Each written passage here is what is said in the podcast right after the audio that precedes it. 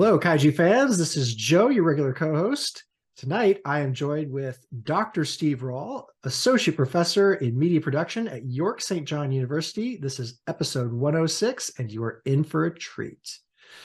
So, Dr. Rawle, or can I call you Steve? You absolutely can call me Steve, yes. Awesome. So, we are here to talk about your book, which I have read. It is titled Transnational Kaiju Exploitation, Globalization, and Cult Monster Movies. That is a mouthful, but it is a great book. I have read it.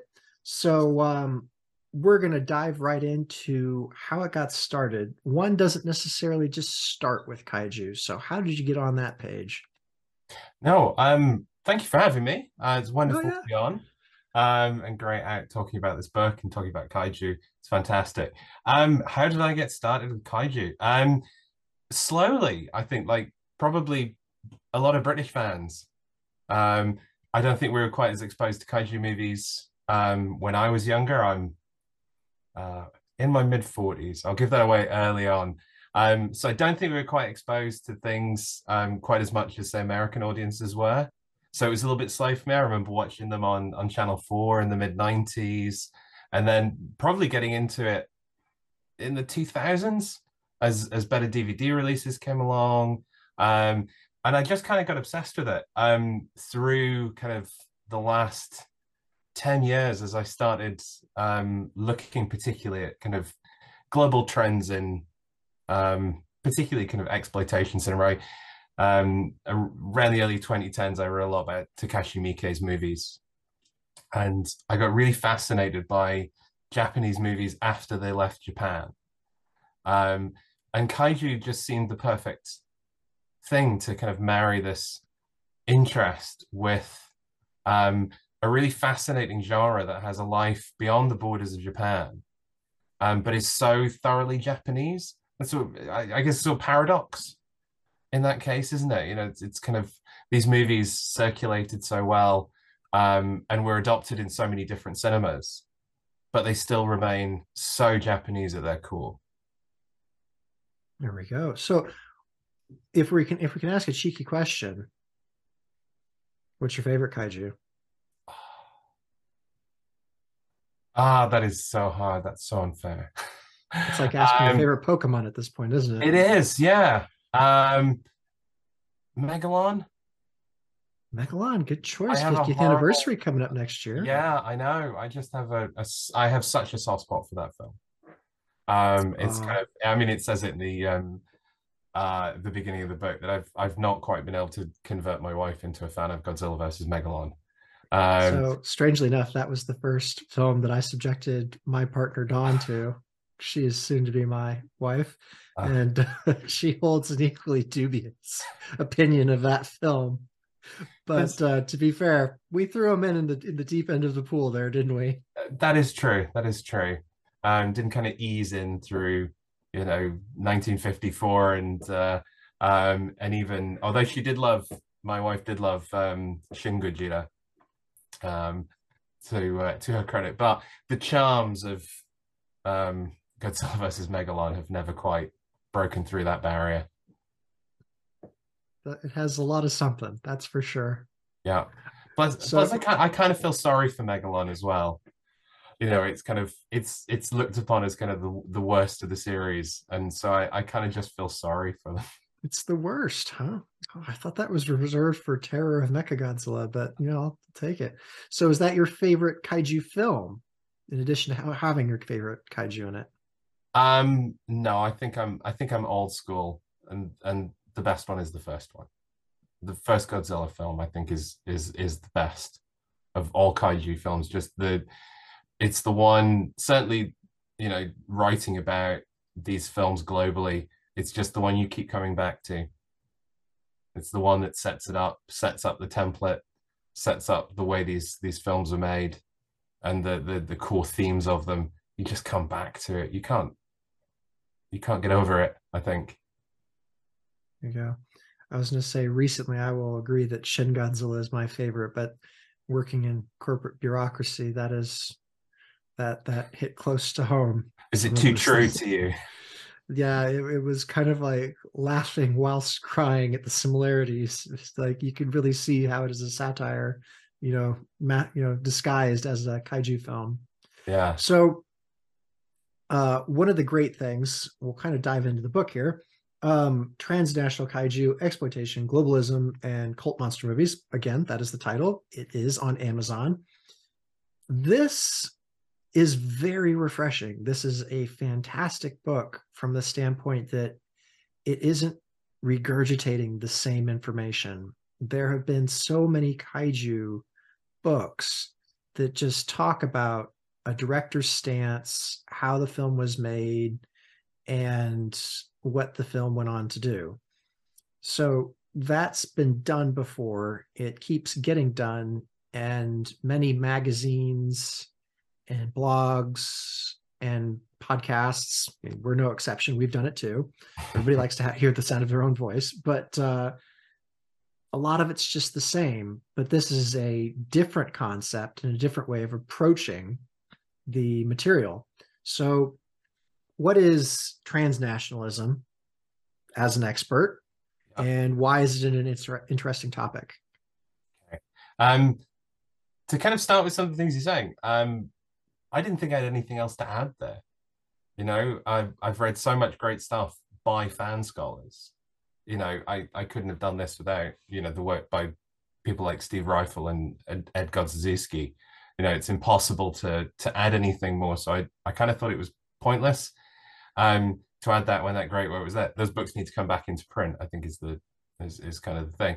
Um, but transnationalism was was my take on it because I I fixated, and I spoke just a little bit to JD Lees about this as well, about this word kaiju.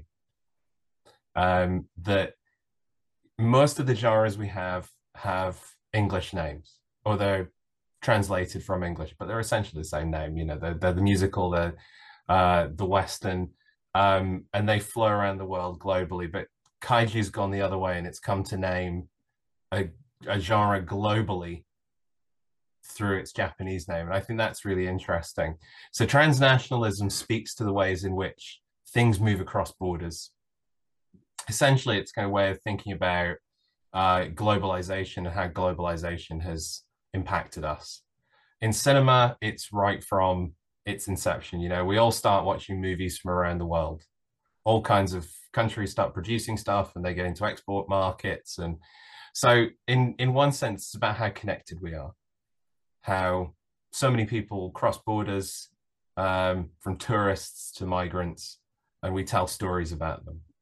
So in a in a certain kind of way, it's about thinking about flows of culture, flows of money, flows of people, um, and how we're all we're all interconnected. Um, and it's a it's a better word than global um, because it, it it means that the the meanings and the things that are important about nations still remain doesn't get rid of you know being japanese or being british or being american but there are much more interconnections between those. And they're not neutral they are politically charged sometimes. Japan's kind of relationship with with the rest of east asia is um tense i think is a simple way of putting that. Um but those lines of culture end up in uh, in different ways um, in different movies. Um, so I was down at a conference earlier this week, and uh, having listened to lots of presentations about really interesting and really gory uh, horror films um, as ways of kind of de-westernizing a genre um, to make it more global, to make it uh, less Americanized. Um, I then spoke about War God. Um, and how War God is the sort of adoption of Japanese tropes, but in a very Chinese story, um, but with special effects by uh, Koichi Takano. Um, so that kind of flow of individuals and this kind of mashing up of of two nations' cultures is is kind of that's at the core of transnationalism for me.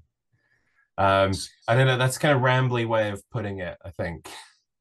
So to ask couple obvious questions here. So, folks that are listening to this podcast or thinking about picking up this book, you're saying that kaiju is a term that these films forced into the global market that never really left them. It was iconic in its own right. That that is the way that they were labeled.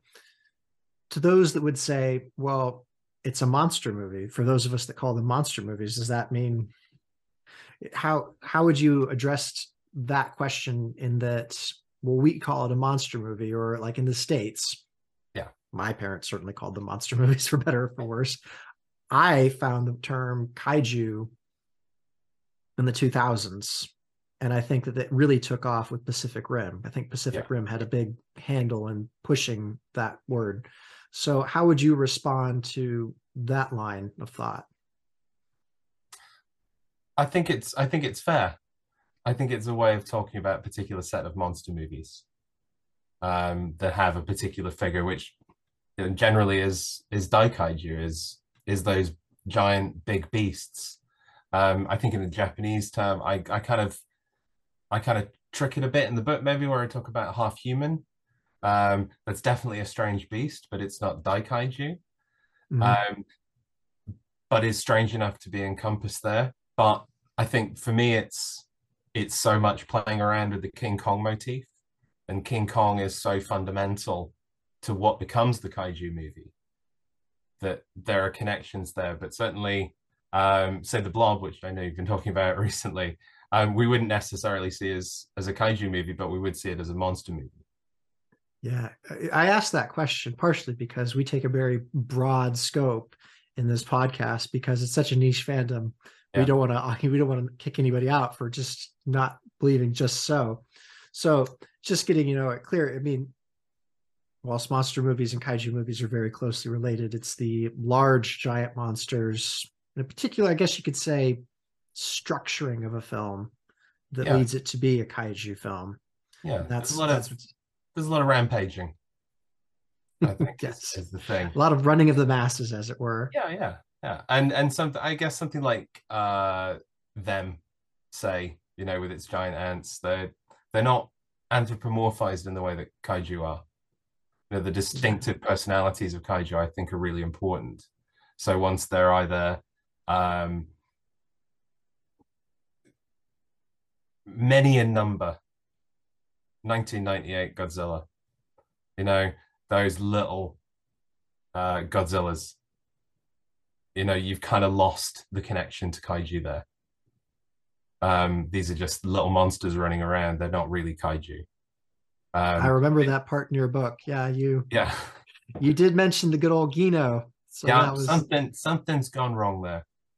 So picking up on gino and uh how it is kind of in essence a takeoff of the of from the beast of 20,000 fathoms yeah. which is a giant monster which has running of the masses which I would argue that it has quite a bit of personality. It's great Ray Harryhausen monster, and it did yep. have an impact on the original Godzilla um, being put out. Where does that rank in terms of being a kaiju versus just a monster movie or a large monster movie? Uh, uh there's probably two things there. One is the, the monster, like you say, has it has a lot of charm to it. Um, and and secondly, it's it's the first movie to have certainly the first movie I can find that that has the word kaiju in the title once it's translated into Japanese. Um, so that that word starts to take hold, um, and and it has those modern themes, those modern themes of nature versus science, and kind of it's about crazy mad science, um, and and and what that does to us, you know, which is generally to cause our doom, um, unless we can find better science to kill it, of course which usually ends up being a detriment as well. Yeah. So yeah, I just I was just curious about those things. They are explained in your book. You do go over that for anybody who, you know, immediately is just like, well, wait a second. I can think of like a dozen different examples, you know, that like flow against that logic. It is addressed in the book, which is great. So one of the things that you speak at at length in the book, and I think you've already touched on it here, is the original Gojira film. Yeah. So when you were writing this book, how did you keep it from just becoming a Godzilla book? Because I think that that would have been a very easy trap to fall into. Yeah, and when I was originally pitching it to the publisher, the the reviews did say, "How does this not become a Godzilla book. Um, and it it is important. It is foundation. I think almost every um, Godzilla movie is mentioned or referenced at some point in the book. They just come up. They they're, they're so fused. They are. Um, we use the term ur texts. You know, they're yeah. foundational. They're you know they're the myth that we keep going back to.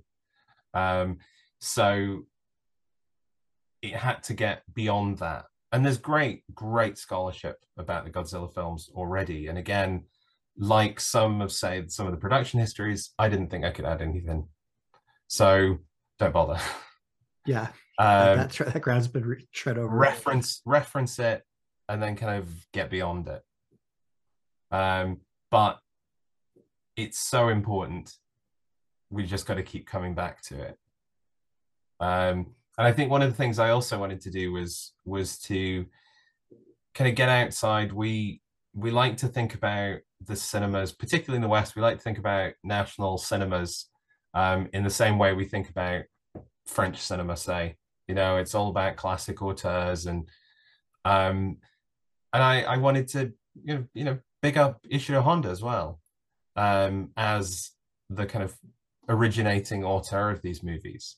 I know there's you know Tsuburaya and and um, uh, Tanaka as well, but Honda is the kind of classic auteur of these movies, and and after Ryfle and Godziszewski's uh, you know brilliant biography, the ways in which Honda's humanism is is ripped through these films is is important. So I wanted to give him kudos as being a kind of father of this genre, as much so as he was talk- a reluctant father. Yeah, I was going to say he. I think it. I think that he imagined his career going in a different direction. Yeah. Prior to Godzilla, and very much so. Yeah. There was there was there were painful attempts to get back on track. However, the public wants what the public wants. So when when you mention things like humanism in his productions, for those of us who aren't necessarily as familiar with filmmaking terms or you know plot devices. What are you referencing? What are you meaning? His deep passion for humanity. You know, this was this was a man deeply committed to peace. You know, and somebody who'd seen the worst of the world as well. Yeah. Um, and so committed to, to to peaceful coexistence. You know, which runs through. Although as violent as these films are, they come back to Honda's vision of peace. And I think that's really important um, to acknowledge in in how we think about that. And then once we've got that origin, for me, it's about how we go out and how we see that in different ways, in different cinemas, in different nations. Yeah, correct me if I'm wrong here because it's been quite an early morning for Joe. But uh, my favorite film, Terror of Mechagodzilla, that was a Honda movie, mm. and I always uh, really enjoyed Titanosaurus in that film because you know it's a peaceful dinosaur. Yeah, but oh, he'll whoop you you know it's just one of those things but um i always always liked you know like the uh the reluctant antagonist or the uh tragic antagonist and i think honda brought a lot to that. It was never necessarily that something wanted to something was evil by nature. It was something that just was. Yeah. And was trying to get everything back on track. So we've we've talked about how we how it didn't just devolve into Godzilla book. Um, you do put in a lot of great anecdotes and you do throw in some of the plots. So while someone is reading this book, it isn't like you'll reference a film and not explain what the plot was or explain what was necessarily going on, you know, with the directors and everything at time. So it's great to have that bit of just knowledge in it. So like entry level fan. It, it, it's an advanced topic, but an entry level fan into the kaiju genre can read the book and go, ah, okay, never heard of that particular film, but you know, I'm with you. So I appreciate that, you know, like you threw those in there. But again, for myself, if I was writing a book on this topic, I would quickly fall into the pit trap of talking about my favorite films or getting off topic on a, for me at least it would have been a particular design aspect or a practical effect that was really fabulous in yeah. said film So, with regards to transnationalism and keeping that topic at the forefront, how did you prioritize that over writing what I would call as a fan the fun stuff? So how did how did you manage to like meld those two? Transnationalism may be your fun stuff, but um, as a fan of the films, I would have gotten completely stuck in and yeah. done like a chapters like did you see Godzilla's dorsal plates in this film? Man, they were wicked. so how do you how do you keep on track and keep the the fandom aspect of your relationship with this genre separate from creating a really how should we say this? A really informative book on a different well not necessarily a different topic but exploring that topic through kaiju. Um it's it's my academic training you know stay on topic but try to hope it's not too boring. Um try to make sure it's not full of jargon um and try to keep that there were that was something i noticed actually I am very against jargon. I feel like jargon was invented to keep regular people from becoming academics. Yeah, um, yeah, yeah, um, yeah. I, I, I call it, you know, dead French guy theory. That kind of stuff. As as little of that as possible. Um, there are lots of academics that hate that as well. Um, I won't say who, you know, because we're recording, but you know, um, uh, yeah, there's a lot of kickback in that to actually write and we kind of we want to be public academics. We want to be public scholars and be able to engage with the broader world rather than sit in ivory towers and um, write obscure, dense, unreadable text. Um, so you know, it's great to know it's it's readable beyond a really small audience. Um, my first my first book didn't even sell hundred copies. You know, it's quite it was so niche. but you wrote a book, which is farther than most people get. So that don't down it. That is true. Thank you. Um, I appreciate that as well. Um, I had to make tough choices in, in what to leave out and what to, to focus on. Oh, you just um, got me in with another question in the back of my head now. um, you know, like I say, I was I was I was talking about War God at a conference earlier in the week, and it, it doesn't even get a sentence in the book. It's just mentioned and moved on um, I think in all the kind of recycling of footage and things like the um, uh, founding of Ming Dynasty. And these are like now all the threads that I'm starting to work on. Like I could have talked about Latitude Zero more in the book. And now I kind of want to go and write something about Latitude Zero as a kind of wild trans transnational movie from the end of the 60s, you know, with all its kind of crazy, uh, colorful design um, bizarre performances of Cesar Romero and uh, um, and Joseph Cotten. You know, it's you know it's lovely for me. There's a direct link between kaiju movies and Citizen Kane. Um, that's probably my kind of slightly rebellious academic thing that you know I want to I want to I want to I want to I want to match the really highbrow seeming stuff with the really kind of lowbrow seeming stuff because there's value in all of it. Okay, so now I have I have two questions here. So, first of all, what is the thing that tugs at your heartstrings that got put on the chopping block for the book? Um, the Heisei maybe, movies, maybe. I, I don't think I, I really spoke about them enough. There, there wasn't um, much about them, to be fair. Yeah. Um, compared to like Showa stuff, I think that you went into Showa quite heavily. Yep. But the and how did you pronounce that as an academic? Showa no, not shower, show up, shower, yeah. but the other one. Heisei. I say. Okay.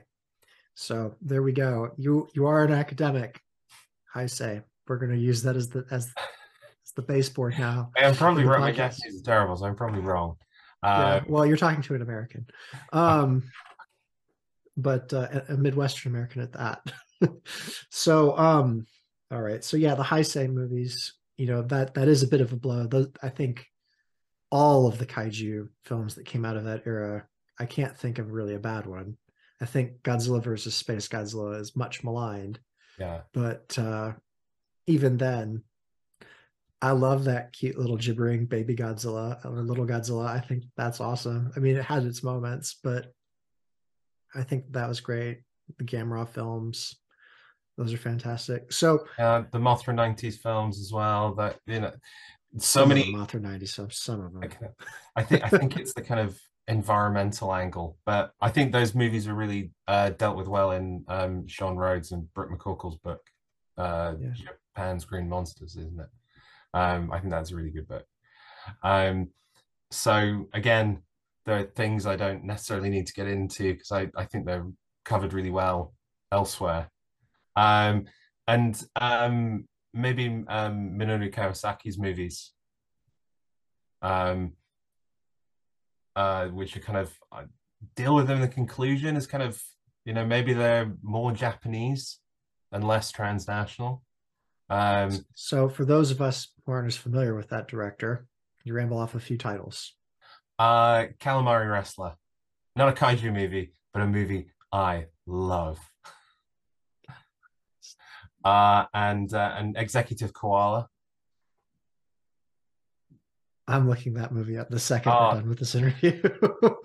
Executive Koala is a, just a great film um, about that sounds like it could be like a series and be amazing. Yeah, um, fantastic, and uh, it's Kaiju Mono, isn't it? His his kind of kaiju wrestling film. Um, and he uh, did he do uh, the Girara sequel, Monster X at the G7? If I'm remembering that right. I haven't personally seen that film, so I will pass rather than misinform. But uh, yeah, so in other words, we didn't retread ground. So if something feels like it's lacking, it's because it's been so covered in other text. Yeah, well, covered so well. I don't think I need to create. The academics are always arguing with each other, um, but I I don't think I need to argue with Sean and Brooke. Yeah, you can uh, you can write something different, and there will be no one in the room to argue with you. Yeah. There we are. Totally. So you mentioned earlier highbrow cinema. You mentioned Cinnamon, uh, Citizen Kane, which, all the rosebudding aside, I found a little bit dull. If I, if I am going to admit. So when you w- when we talk about highbrow cinema, just to give our listeners and potential readers of this book an idea, what do you consider like cinema that is like true art form? What is what is what are like two films you would go to? uh, Andrei Tarkovsky's uh, Andrei Rublev is just a wonderful, wonderful film. Um, I think it's really tough. it? the other part of me wants to say um, uh, um, Flash Gordon, um, mostly because I love that film from when I was a kid. Um, I've always done this thing where I'm like I'll talk about one really highbrow art movie and then I'll talk about something which is Well, no, that's really good. considered illegitimate. I, it's it's an unfair thing to talk about kind of highbrow, lowbrow distinctions, but Films cinema is so wonderful to me because it's got all these things. films exist to invoke emotion and entertain. Yeah. And you can do that very subtly and get a great response, which I feel is what a lot of art house cinema is considered. Mhm. Highbrow, if you want to call it that.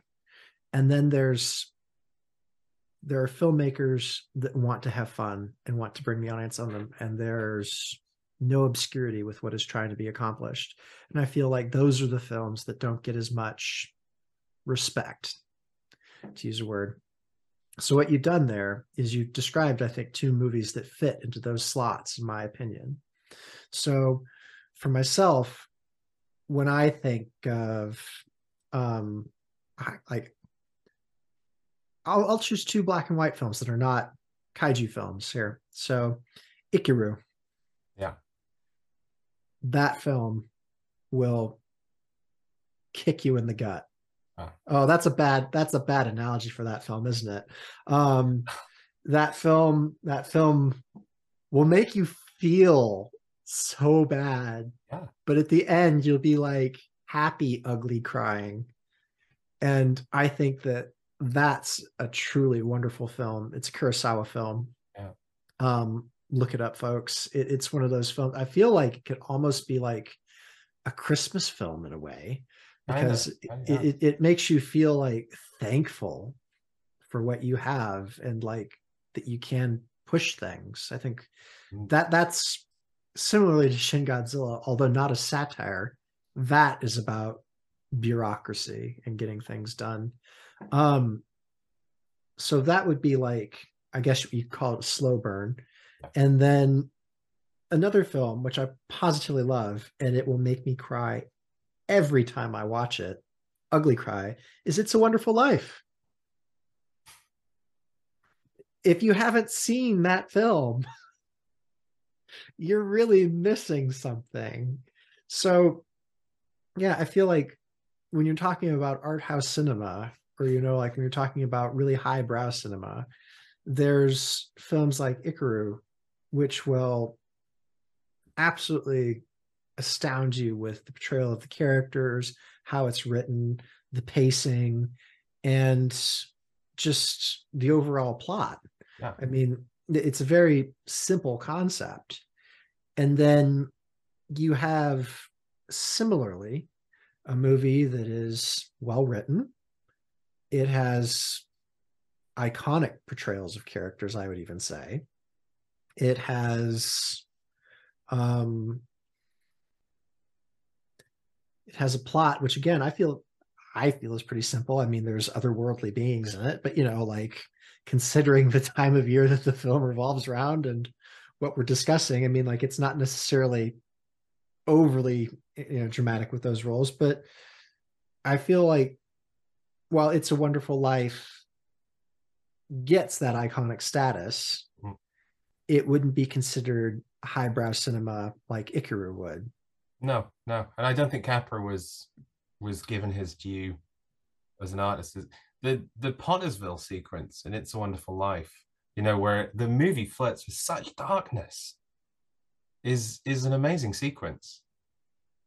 Um, and I I don't think I think so much of It's Wonderful Life is kind of oh you know yeah it's the schmaltzy Christmas movie, but um that kind of it's a film noir sequence in the middle is the best way to describe it I think. Yeah, it is, and it's just, it's just the end. Like you go from hope and feeling good to feeling like abysmal, like in the pit of your gut. And like I feel like I don't I, I, don't want to spoil elements of It's Wonderful Life, but I, I know like people I, can watch it soon. I mean, we're in November. Yeah, I feel like I, I, feel like watch if I now. give away anything of It's Wonderful Life in this fandom, like I, would legitimately be spoiling it for some people. But uh, there's a part in the middle where something is forgotten and or misplaced, I guess you could say, and you're just. I remember sitting there watching it, going, no and then someone finds it and you're like not them and you know like it, it really takes you down only to bring you back up at the end too but there's like a legitimately horrible like guilty even though there's not necessarily guilt to feel with it because it's not necessarily like one person's loss it's an entire community's loss in that film and so, like again there's a lot of parallels between the two films ikiru you have a person whose triumph occurs at the end of their life but if that person hadn't been there it would have been the community's loss hmm. even though it wasn't overtly stated that that person had such a huge impact in the community. But in a lot of ways it serves almost as a precursor to it's a wonderful life in that a lot of like if you take one person out of the equation what would all these other people's lives be like without that person?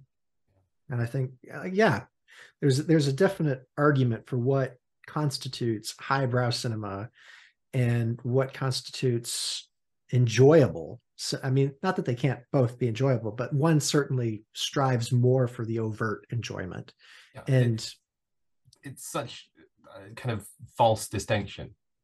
Yeah, uh, and really I feel like distinction. I feel like there are a lot of what do you want to call it institutions that promote that separation between them and they're as famous as the Oscars in the United States. And I think that it's just prevalent across whatever film rating bodies that you you see because everybody wants to appear the intelligent.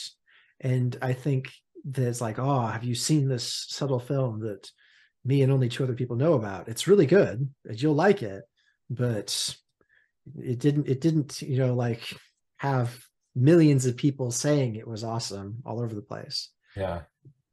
But yeah, it, it is important to get those things, you know, like understood. And again, this comes through in your book, I feel, in, in at several points that these films were not made necessarily to be those kind of art films, huh. but they do have an art unto themselves, which lots of people appreciate and then that's what's caused them to become transnational. That's why that's why they themselves are so iconic that they've they've gone across those because however many times another you know like production company outside of japan has tried to replicate the formula it's not quite the same. So dino de la or not dino de laurentiis uh, eugene lourie he is I I've talked about him multiple times in the podcast, but I think it is absolutely hilarious that we have Beast from 20,000 Fathoms, then we have Godzilla, and he's like, oh, that's a great concept. And then he makes Gorgo, but Gorgo's nowhere near as iconic as God as so many Godzilla films. And whilst Gorgo is a fun movie, it doesn't have the X factor, whatever that is, the charm, the schlock, the overly anthropomorphized giant lizard, whatever it was, it seemed too respectful and yet not respectful enough to the source material. And I feel like he's such a, like a, a great example because again, Beast from 20,000 Fathoms in so many ways inspired so many different pictures. But even though he was potentially one of the great inspirations for what would become the genre, he couldn't nail it when he tried it. No, I agree? Yeah, I Gorgo is a kind of movie with lots of charm again. I think there's lots of movies with lots of charm, but does the monster really nail it? Well, no, I don't think the monster really nails it. But when I I had a VHS of Gorgo that I wore out. I mean, like it's, it's one of the few, you know, films that made it into Midwestern USA that Joe could get his grimy mitts on. But um, I don't think I necessarily watched that film because I was drawn to it. I watched it because it was there. Yeah. And as a person living in the United Kingdom now, Gorgo makes a lot more sense culturally for me i can see why a lot of different things were done like people going underground in london to the well underground yeah. you know and and hiding out there the um way that the military military is portrayed the idea of having the offspring of this giant amphibious death lizard just carted around Piccadilly Circus like nothing could wrong could happen here. You know, come on. I feel like there are a lot of what should we call it? Um, there are a few inside jokes there, but it's not going to have certainly a Godzilla versus Megalon status. No. But even if you look at it from a more serious note, from films of a similar time, it's not going to have a monster zero vibe because it's it's just it doesn't have that global approach. Um it doesn't have like terror of mechagodzilla was one of the darker showa films. In even though it was dark tonally you know gorgo has dark moments and it is actually a darkly lit picture. I think that you know the latter half of the film is just scarlets and uh dark tones, but it doesn't reach that point. And I don't think that there's been a movie that's really come close. I mean, Pacific Rim we were calling it kaiju. I mean, like this is your transnational concept to the core, really. What they Yeah, what yeah. Guillermo del Toro did with yeah. Pacific Rim. A- And- appropriation, mashup, you know. Yeah, and then like we're just we're, we're gonna throw a bunch of different things into it, but the kaiju don't feel goofy. They don't they don't have that rock'em sock'em robot feel. That's certainly what they do. And lots of kaiju folks and fans loved that film. But for myself, it still felt like it was missing an element. Like the third act of that film felt like it was missing something. And I feel like a lot of the kaiju films that I watched growing up, they were more subtle with their third act. Like, yeah, we all knew it was going to end up with a giant rubber suited slugfest. Like that's why we fast forwarded it to the like end of all those VHS tapes. But with Pacific Rim, this it was this grand climactic finale, you know, with like multiple monsters fighting. We had a like um destroy all monsters type, you know, like giant robots versus multiple giant monsters, epic boss fight, all of this. We went into the other dimension. We blew stuff up. I'm apologizing to all the people who haven't seen Pacific Rim yet because I'm totally spoiling the climax of the film for you. I'm sorry. It's been a decade. Um, Yeah. But We won't spoil the sequel then. We'll just kind of the sequel was spoiled because it was made. it anyway. sequel was spoiled because it was made. But um, I'm sorry, John Boyega. But um, it, just didn't reach that. And what you go over in the book, and it is a uniquely Japanese concept, really. It may not have necessarily been a Japanese concept inspired wholly by Japanese art, but when they took it and ran with it, everyone afterwards couldn't really necessarily replicate the formula. And I think that's one of the great things that I took from your book. Yeah. Of course, there are all those articles about how Pacific Rim gets kaiju wrong and kind of empties out its metaphors and um and doesn't kind of you know like what do the monsters mean in Pacific Rim? They're just a means to an end. That's what they are. Um, that couldn't be more a transnational movie, you know, uh, Mexican director, you know, multinational cast, shot all over the world, money with money from here, there, and everywhere, you know, and then Mostly Chinese production studios, but yeah. pretty much. Um, more so the sequel. Um, again, we won't, I won't spoil it. I won't talk about it. Um, uh, We won't spoil this podcast by talking about it. Okay. Uh, the kind of, you know, in the utopian idea that we all work together to overcome these monsters, but the monsters are kind of just, they're kind of just there.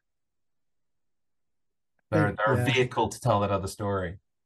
and one of the things that I I really enjoy about the original Gojira is that we didn't really win.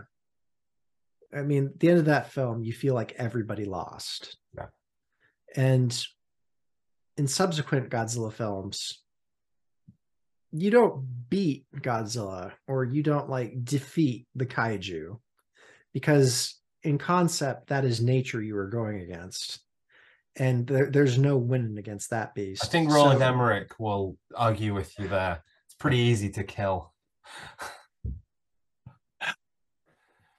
but did he make a kaiju film Uh, No, he didn't.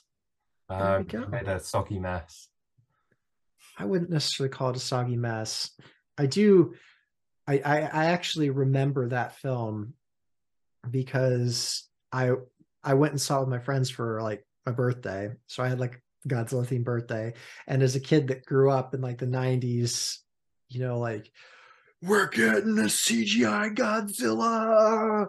Independence day guys made it. You know like very american portrayal there of young joe. But remember going and seeing it with them and they all came out of the film razzed like they were just so like oh that was awesome and i remember my father who begrudgingly um, would probably admit that it was he who was responsible for my kaiju fandom. I think it was always probably one of the great mistakes in his fathering career. It's just like I totally derailed Joe's whole plot of life by showing him these films. But I remember my father because we because Mighty Joe Young, which was by Disney, came out at roughly the same time. We watched Mighty Joe Young, and then we watched the Godzilla film. And my father, I think it was always just a way of getting my back up or you know like poking fun at me because i would always react and i'd always bite on this that king kong beat godzilla so when um the uh, kong movie came out mighty joe young and then we saw godzilla he said you know i really enjoyed that movie i think i like that movie more it felt like a hollow win because i'm like that wasn't godzilla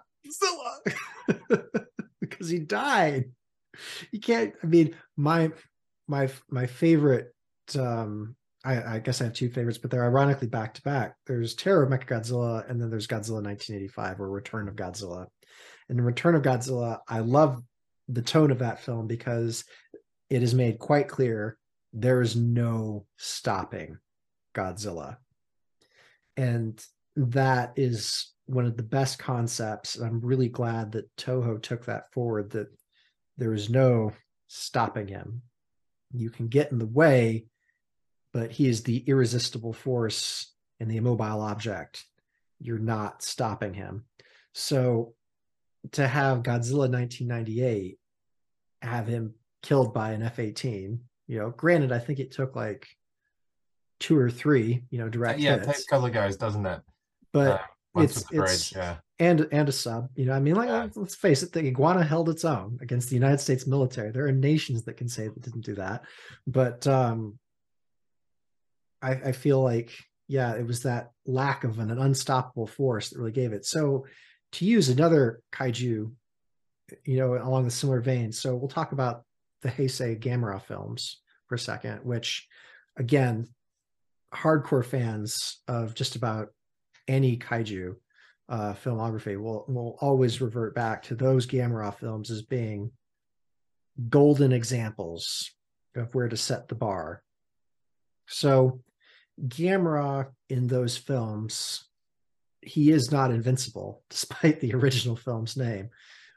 I mean, you you can hit Gamera, he does bleed, but what makes the film have that sense of danger is the Gyaos. And the Gyaos, they start out small and they start out manageable, but there is kind of like a J curve to how dangerous they become. And that's just how long you leave them alone.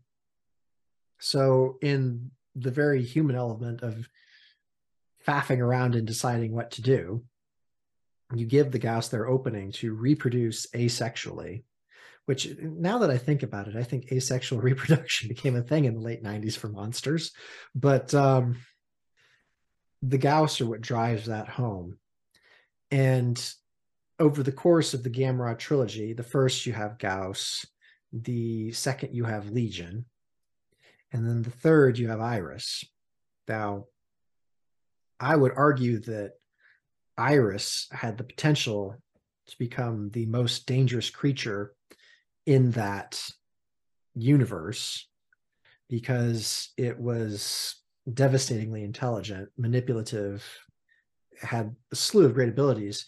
But it's the end of that film where the original antagonist is given its due credit. You see Gamera, you know, wading off into the destruction because he can't fly away from the city. He has to wade through the center of town to pick a choice phrase from a song. But um, you see the hundreds of Gyaos converging on Gamera, and you realize that it's the like again like nature. You're not necessarily going to beat it, but it's just when you leave your problems alone, they reach to it. they reach a state to which you're not going to be able to cope with them, and even if you're a Gamera. So I feel like again being able to defeat a kaiju I think part of that, or unless you're another, unless you're a kaiju yourself, you're not beating a kaiju. I feel like that is a hallmark of the Japanese films. But argue with me if I'm wrong. I just monologue there. I could practically no, no. I, I, I completely agree with you. Um, because of the forces that are behind these things, you know, they they're nuclear bombs. They're now, I guess, in a contemporary sense, they're climate change. Um, you can't beat those forces. You can only figure out how to live with them and hope they don't step on you. You know, and that kind of that theme just recurs and recurs and recurs.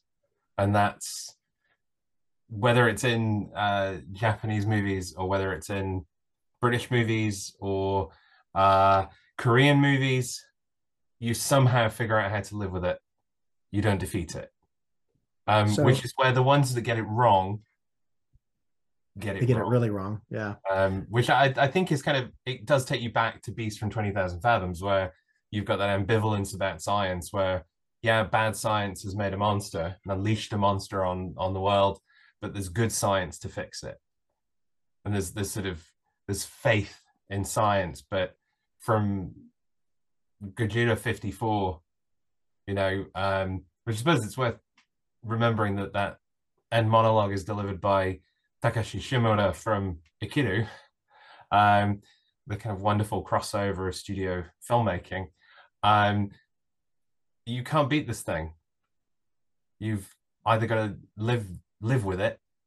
It's just going to come back again and again and again. Um, so the the sort of there's something fantastical, a real kind of um, wish fulfillment that you can actually beat these giant creatures. So I'm going I'm going to take take a film from the filmography and this is a film that I feel lots of kaiju fans really enjoy. If you're a Godzilla fan, you've definitely seen it and you definitely at least loved it when it came out. And it is very Japanese in tone and it goes out of its way to demonstrate that other films with characters were not the legitimate article. So Godzilla, Mothra, and King Ghidorah Monsters All Out Attack, or GMK, as it is often you know shortened to, that film has so many Japanese cultural concepts in it and even in its main plot de- uh, plot devices godzilla is a creature possessed empowered a vessel for all of the people who died on the pacific front. During world war ii who were i guess it depends on which translation you know you get but they're either not remembered or they're not feeling the respect to spirits. So Godzilla is almost like a borderline yokai monster. And you have guardian beings, which I still feel robbed that we didn't get Varan in that film. But Ghidorah does look awesome. Um, but that film, for me, as it has gone around the globe, I remember seeing that film, and for at least a decade, I was like, you want to watch a Godzilla film for the first time, you want a unique concept, watch GMK because that's one of the best ones that's come out. So how would that how would that rank and tie in with transnationalist um, viewpoints? Like, how did that one work? Because it's one of the better reviewed ones, I feel. Yeah, um, I don't think it does. I think this is why I don't talk about those movies a lot. like you say, that's a very specific national historical origin. But it's kind of the other equivalents for for the you know we can all relate to the bomb. We can't necessarily relate um, to those kind of those left behind in the same way. Yeah. So my my thought process is though, like as a Midwestern American, I loved it. And like I, I remember buying like copies for my friends and they were like this is amazing. Are all godzilla movies like this? So like there was something in that that again it was it was the japanese kaiju concept in whatever mutated form it took in that film pardon the pun.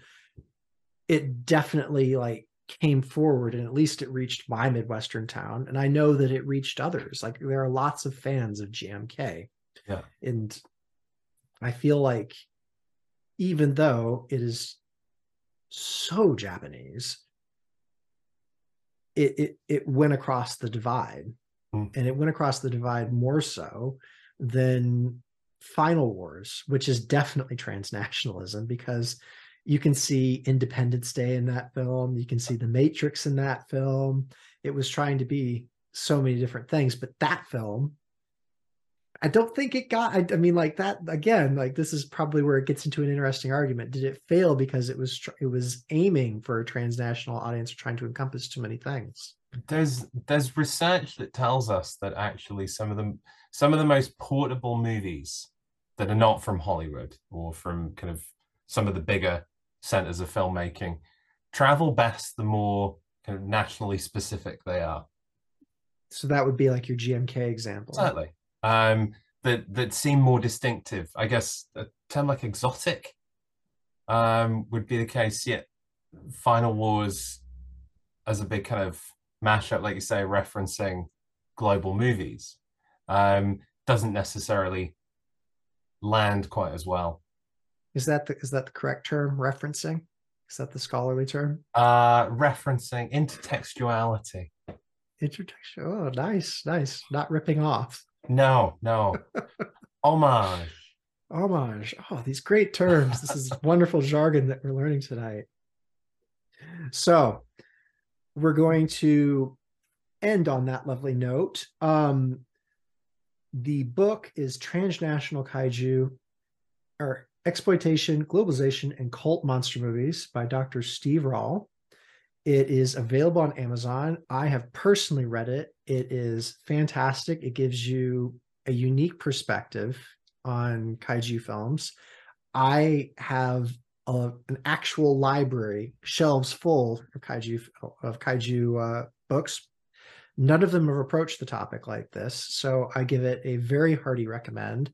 I'm going to be writing a review up on um, our website, ukkaiju.com. You're welcome to look at that. Is it available now, Steve? It's available now. Yeah, it's been out for about about two months. All right, so it is available now. Yep. Um, it is an academic text. It is long. It has images. It has references. It is fantastic in that sense. However, you pay for quality. So now is the time to go asking friends and relations if there's a certain holiday coming up by all means, this is your plug. Um, but yes, it uh, is definitely a five star from uh, myself, and um, it, it is. You will learn something reading it. You will see films which you have no doubt seen before if you're a fan of the genre, and you will see them through new eyes. So, again, hearty recommendation. So, Steve, um, I've totally just stolen your thunder and your recommendation there. However, at the end of our podcast, we normally give recommendations on what fans of the genre can pursue if um, they've enjoyed this podcast or if like say they enjoy your book. What would you recommend on a further note to what we've talked about tonight? Is there anything any piece of media or story thing that they can check out? That is a great question um, probably something your listeners know, which I got into totally in the research, is is just how deeply kaiju runs through Marvel Comics. Um, I yes, it does. In my mid forties, starting to read comics again. Um, through that the, the Monsters Unleashed series, Kid Kaiju, uh, you know, Elsa Bloodstone has kind of appeared in the MCU. Um, probably an unusual thing to talk about having a, a, a very academic book to plug.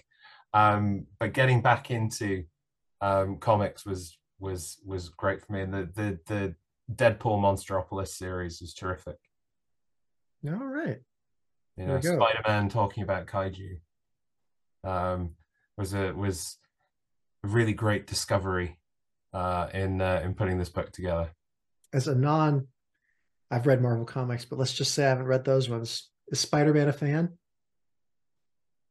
Spider-Man a fan of kaiju? Uh not when they're in his city. Ambivalent. Let's say ambivalent. Oh, um, Spidey. When he has when he has to fight them, no. Man, Peter just never gets a break. No. Oh well.